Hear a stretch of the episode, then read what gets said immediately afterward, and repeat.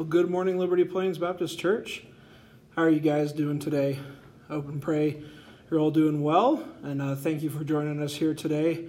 As we uh, we are going to start a new book today, so we're going to start in the letter of Jude. Uh, so if you want to turn uh, pretty much to the end of the New Testament, it's the book right before the book of Revelation, and uh, we'll just uh, start there today. So I, have been looking forward to, to preaching the book of Jude uh, here at Liberty Plains. Uh, I've actually preached through this book twice before, and uh, once was actually at Fellowship Bible Church. They're over on Jay Street, uh, over in West Denver, and I actually preached through the book, all all 25 verses in one Sunday, and it was kind of an encapsulation of of what Jude had written. And then actually, uh, the second time I preached through it uh, was uh, when I was an, an associate pastor at Fairmount Bible Church. I actually took five Sundays throughout May, June, July, and August and uh, went through that uh, book and that was back in 2014. So Eliza was just about to turn one years uh, one one year old, and in that September. So it's it's kind of crazy to look back and I uh, just kind of going through uh, what I had written six years ago, and uh, so I, I just kind of wanted to really talk about the person of Jude today. And uh, before we start that, let's go ahead and open with a word of prayer. Uh, Father God, we thank you for today. Thank you for everything that you have given us, Lord. And I just uh, pray that you would be with us today, comfort us and heal us. Bless us in this time of anxiety and turmoil and a, and a lot of different complicated issues going on in our nation and in our world today. But Lord, that we would fix upon your word and that we would study it and that we would draw from historical context, that we would draw from other passages and, and study this book. And as we go through it, that you would teach us, Lord, that you would purify us and make us holy, that you would show us what it means to follow you in this world that is so full of tribulation right now, that we would go forward and learn from the book of Jude. Thank you for this tiny little book that has so much in it. And uh, Lord, just uh, bless us in our time of study. And uh, thank you for this Sunday that we can gather and gather before you and worship you. In the name of Jesus, we pray. Amen. Well, the letter of Jude actually starts with Jude. So that's that's where we're going to start. Who who is Jude? Is he some guy who just happens to have a letter in the New Testament? Or is he someone that we should listen to? Because when we take a closer look at the facts we have, we see that the person of Jude and that this little letter has a lot to tell us about who Jesus is and why his impact on history is still happening today we also come to see that it has meaning for our own lives today. Well, today I, I really just wanted to paint a picture, so to say, of what we would maybe see or hear through the eyes of Jude in the first century. This is definitely a, a portrait uh, based on the verses there are few that touch on Jesus' family. It is not to be really taken as fact. This is, you know, pastoral speculation, if you want to put it like that, but fiction, a historical fiction that I have, that I wrote six years ago, that I really wanted to share with you guys today. You know, and as as you see a life next to Jesus, there's definitely different historical debates and arguments of who Jude was that you can go and look at. But a really citing note that Jude is definitely one of the half brothers of Jesus in this story. So, this is the walk through a dramatic following of his life, of what we, we see, and that, that hopefully this would give us and gain us insight of the life next to Jesus and also to the person of Jude. So imagine, if you will, you were born in a Galilean peasant home. You know, there's, there's bread and fish and milk, but yet very little money for oneself. Your younger years are happy. Your older brother plays with you. The oldest cares for you. You know, all the older brothers play together, and, and the oldest cares for, for all of you. He reads to you. He reads story after story of, of God, of God our Father overcoming so much for your people, the people of Israel. You learn your first words, Mama. You take your first steps. The smell of sawdust is everywhere in your small home. You take pride in knowing that your father and your older brother build most things used in the small town you live in. We are carpenters, your father tells you. Come on, say it carpenters. You still are very new to the whole word thing, but you see how things are put together and stay together. One day, sadness enters your life as your, your daddy falls to the ground. Death is the word you hear, yet do not understand. Everyone is, is sad and crying. As you enter your teenage years, you find out that your home, your small town, your nation, your people are oppressed by the Romans. You hear of them nailing people to trees, of forcing all they control to pay taxes. Daily, you see your older, oldest brother working, working hard to make ends meet. You hear of God, the God of Abraham and Isaac and Jacob. You hear again of the great things God has done throughout history.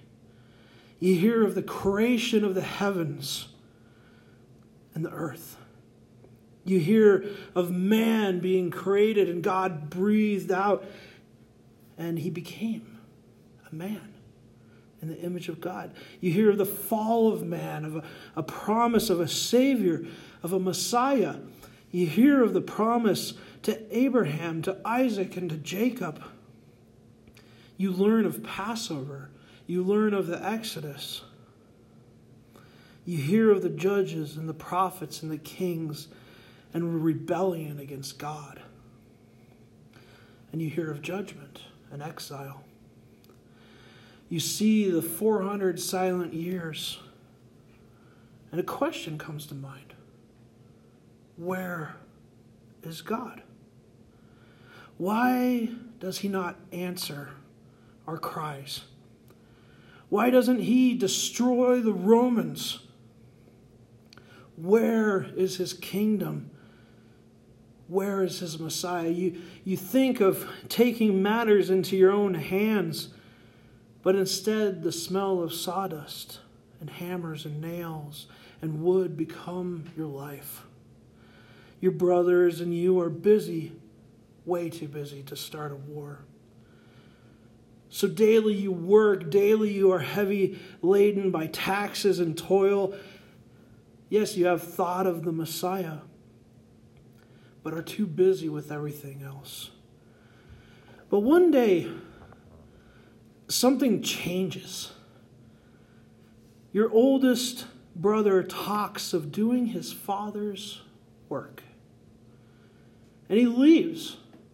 He leaves not of not of to go to school, not for a different job, but to teach, to minister to the hurting, to feed the poor, to release the captive. You're sitting here thinking, we're carpenters. not teachers, not ministers. But again, work takes over. Taxes must be paid, life must go on. Then you start hearing rumors. Rumors of your oldest brother, of miracles, of his casting out of demons, of, of healing the sick, of forgiving sins, of teaching of the kingdom of God. And you think, once again, we're, we're carpenters, we're not miracle workers. Your brothers and you and your widowed mother talk little of it. Well, this is embarrassing, you might think. Your mother seems to remember something from the past of, of 30 years ago, of a birth, of, of miracles, but you have little time to talk to her. You have little time to hear. You're busy building yet another table because the customers are coming tomorrow.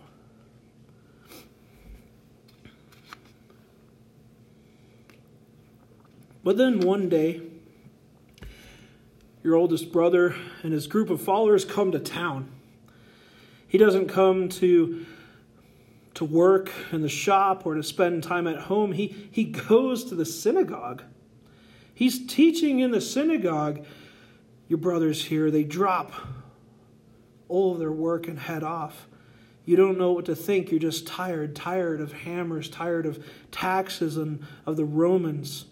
Your whole family goes and tries to see him, but the crowd is too huge.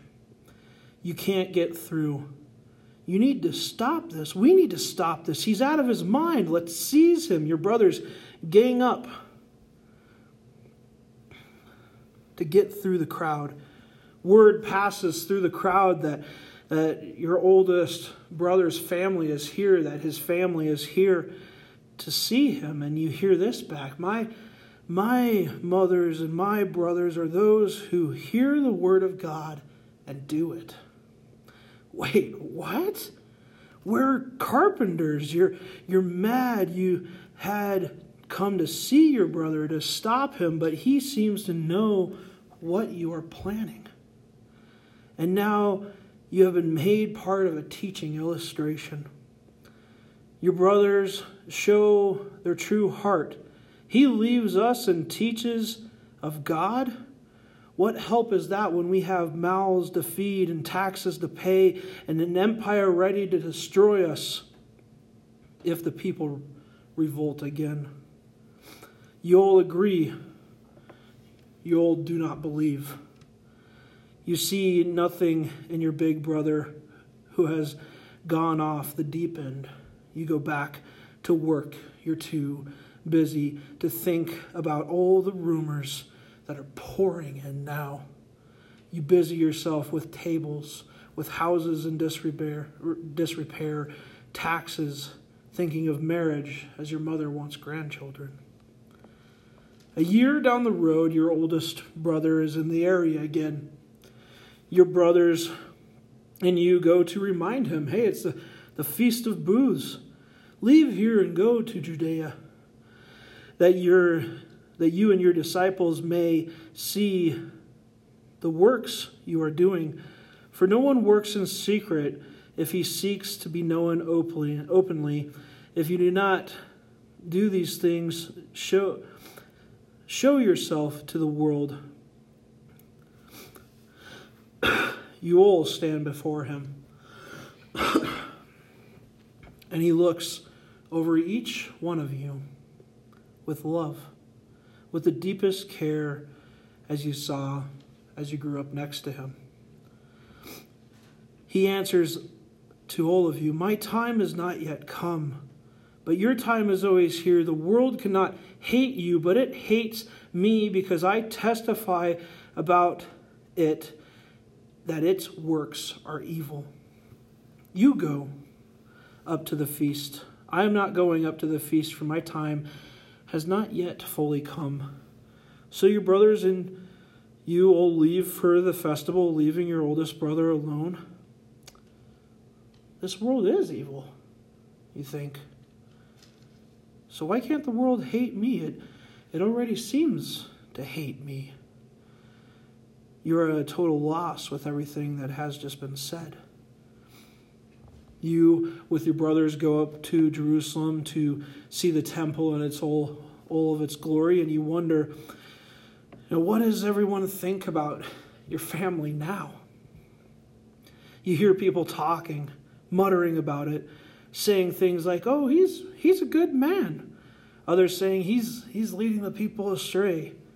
Then halfway through the feast, your oldest brother shows up out of nowhere, teaching once again.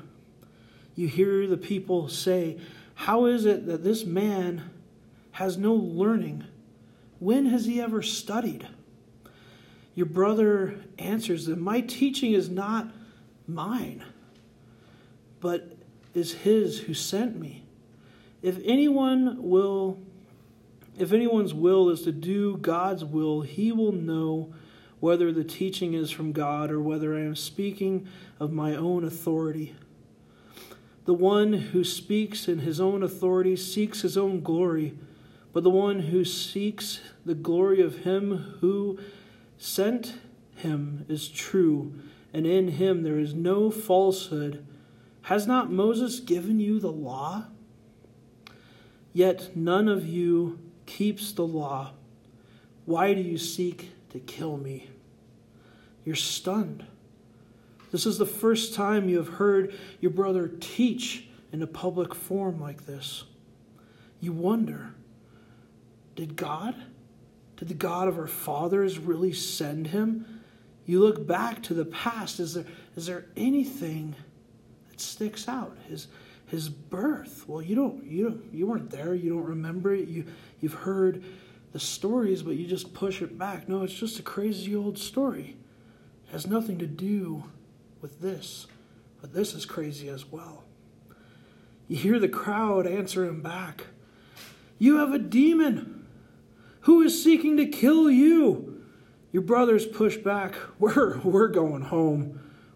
Let us leave before something happens but you want to listen. You stand your ground. You hear your brother's words. He answers I did one deed, and you all marveled at it. Moses gave you circumcision, not that it is from Moses, but from the fathers. And you circumcise a man on the Sabbath. If on the Sabbath a man receives circumcision, so that the law of Moses may not be broken. Are you angry with me because on the Sabbath I made a man's whole body well? Do not judge by appearances, but judge with right judgment. Jude, Jude, come on. Your brothers are leaving. And they grab your arm and they pull you from the crowd. Come on, let's let's go. This is a waste of time. We're not wasting our time with our crazy brother. You can ply and, and leave with them. You'll head home, your, your oldest brother's words ringing in your ears. I cannot believe this. One of your brothers start. He left us off. He left us to go off and preach, to say who sent him, to sit up there and judge us. I'll have nothing to do with him is stop dead in your tracks. James. He stops as well, looking over to you. What if he is from God, you ask? Your brother is filled with rage. You're crazy to think like that. He is a carpenter just like you and me, nothing more. He was born to a poor home just like me and you. You really don't believe he is from God, do you? Your brothers all stop and look at you, all of them waiting to forgive you or pound you more into submission if you don't give in. You stop thinking of it. You stop even thinking of thinking about it. I don't know what came over me. I'm sorry, you say, but you don't really agree with it. But you walk silently home. For the next few years, you, you work. You hear rumors of healing, of gossip, of forgiveness, of the, heres- the hearsay of teachings. Then one day you hear he has been crucified. He has been nailed to a tree by the Romans. And sadness yet again enters your life. Your big brother is gone. You'll never see him again. You'll never have a meal with him again. You can't show your sadness to your brothers. They'll be mad at the very thought of it. Your mother finds your brothers and you, and she doubles over in sorrow. She cries out that she saw it all, that she saw her firstborn crucified. You cry with her and you hold her all the day long with your brothers. For three days is long, tear filled days. You weep with despair and you mourn with her. But then rumors come again. He is risen. He is risen, you hear. Wait, what? No, no, he, he's dead. I've heard of many people being crucified throughout the years from different revolts. You've never heard of one coming back to life. He was beaten to death. He was nailed to a cross, and a spear was rammed through his chest. No, my brother is dead. Leave us alone. Leave us to our mourning.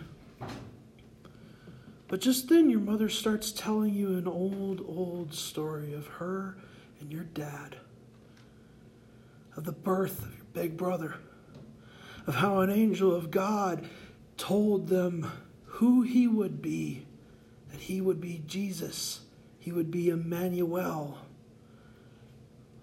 you don't know what to think. What if Jesus is from God? You, you think back, is there, is there anything that keeps you from believing that, from believing in Him?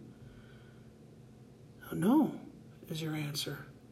There's nothing to keep you from believing that your brother is from God and is God and He is the Christ. And then just like that, He's in front of you smiling and laughing just a little, just a chuckle maybe. Jude, my, my brother, your heart is so soft. You believe without seeing. Blessed are you, for the humble will be exalted. You stand there looking at your brother and seeing where the nails went through, and you grab him and hug him. He is real, he is risen. You, ta- you sing at the top of your lungs, He is risen. You and your brother and your mother learn from the, and your brothers learn from the risen Christ for 40 days. And one day you watch Him being taken up to heaven and you wait for the Holy Spirit promised, and you wait with your mother and your brothers in an upper room with all the rest of his followers ready to do the will of God, ready to share the story of your big brother with everyone who is not too busy, and even those that are too busy and heavy laden. Now, from this story, we, we see the man who wrote these words in Jude 1 1. Jude, a servant of Jesus Christ, the brother of James to those who are called, beloved in God the Father, and kept for Jesus Christ. Jude is the brother of Jesus and of James. He writes the letter of Jude, a small little one, but it is packed with power, with stories through the ages of God's judgment, right and righteous judgment. This man grew up with Jesus and became a slave. You know, we hear we hear that word slave or bond servant, and we might think of property. We hear no freedom, we think of dominion. But this is a willing bond servant. You know, and we know that in this world and even in ourselves, that it is Him or sin. You know, he doesn't come as a king of conquest, but he will one day. He comes as a loving king calling all to come and enter his freedom willingly, to be a willing bond servant. A bond servant comes to devote himself to Jesus and to disregard his own interests. He came, Jude came to see who Jesus Christ is, not merely a son of a carpenter, but the only begotten Son of God on a mission sent to save the world. As a man, he was called out of this world, and he had righteousness placed upon him by his big brother, by Jesus. He is beloved, greatly loved.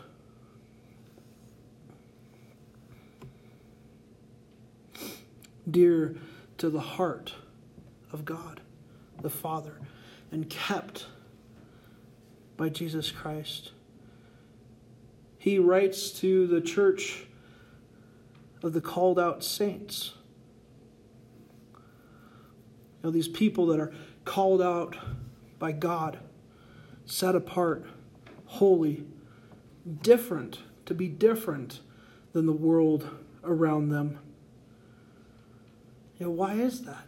Why are we to be different? Because as a believer, we have the Holy Spirit. We are lights in the darkness, salt in the world. Know, that we would not walk in the flesh, that we would walk in the light, that we wouldn't be busy about the tasks of the world, but that we would be busy about the tasks of God, about having an intimate relationship with God, a holy and righteous relationship with Him because of the grace in Christ. You know, that we can come to his throne and that we can know that we are beloved, that we can lay down our fears and our pains and our dreams. And when life hurts and we don't understand why, we can cry to him. In Jesus, we are dear to God's heart. We are the bride that is made as white as snow on that day he said, It is finished. That we would rest in the finished work of Christ. That we, as a church, would be kept for Christ.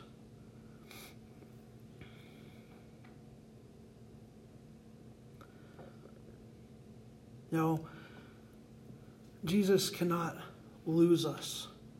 Jesus holds on to us. No, we are His by the depth of His grace that is deeper than any of the darkest sins. He holds on to us. He keeps us same, safe from falsehood and harm and sin. He gives us a path, a path to walk upon. Now, the story of Jude comes from John 7 5, uh, where it says right here, For not even his brothers believed him. And Mark 3 21, where it says, And when he, his, when Jesus' family heard it, they went out to seize him, but they were saying, He is out of his mind. You know, they thought Jesus was a few fries short of a happy meal, or that he had been out in the sun too long. They, his brothers, didn't even believe in him. Well, why is that? Well, if, if one of our brothers got up today and, and said, I'm God and, and I'd like you to believe it, And like we would think, okay, you know, time for another crazy pill, or hey, prove it. You know, today we see that Jesus is more than just some guy or good teacher. He hasn't left that open to us. I'd like to read a quote from C.S. Lewis in Mere Christianity. It says this I'm trying here to prevent anyone saying the really foolish thing that people often say about him. I am ready to accept Jesus as a great moral teacher, but I do not accept his claim to be God. That is one thing we must not say. Is a man who who a man who is merely a man and said the sort of things Jesus would say would not be a great moral teacher. He would either be a lunatic on the level with a man who says he's a poached egg, or else he would be the devil of hell. You must make your choice. Either this man was and is the Son of God, or else he is a madman or something worse. You can shut him up for a fool, you can spit at him and kill him as a demon, or you can fall at his feet and call him Lord and God. But let us not come with any patronizing nonsense about him being a great human teacher. He has not left that open to us. He did not intend to. You know, Jesus has been misused and misread and misplaced for centuries by believers and non believers. But he nonetheless wins because he truly is God. He has proven to be the Son of God.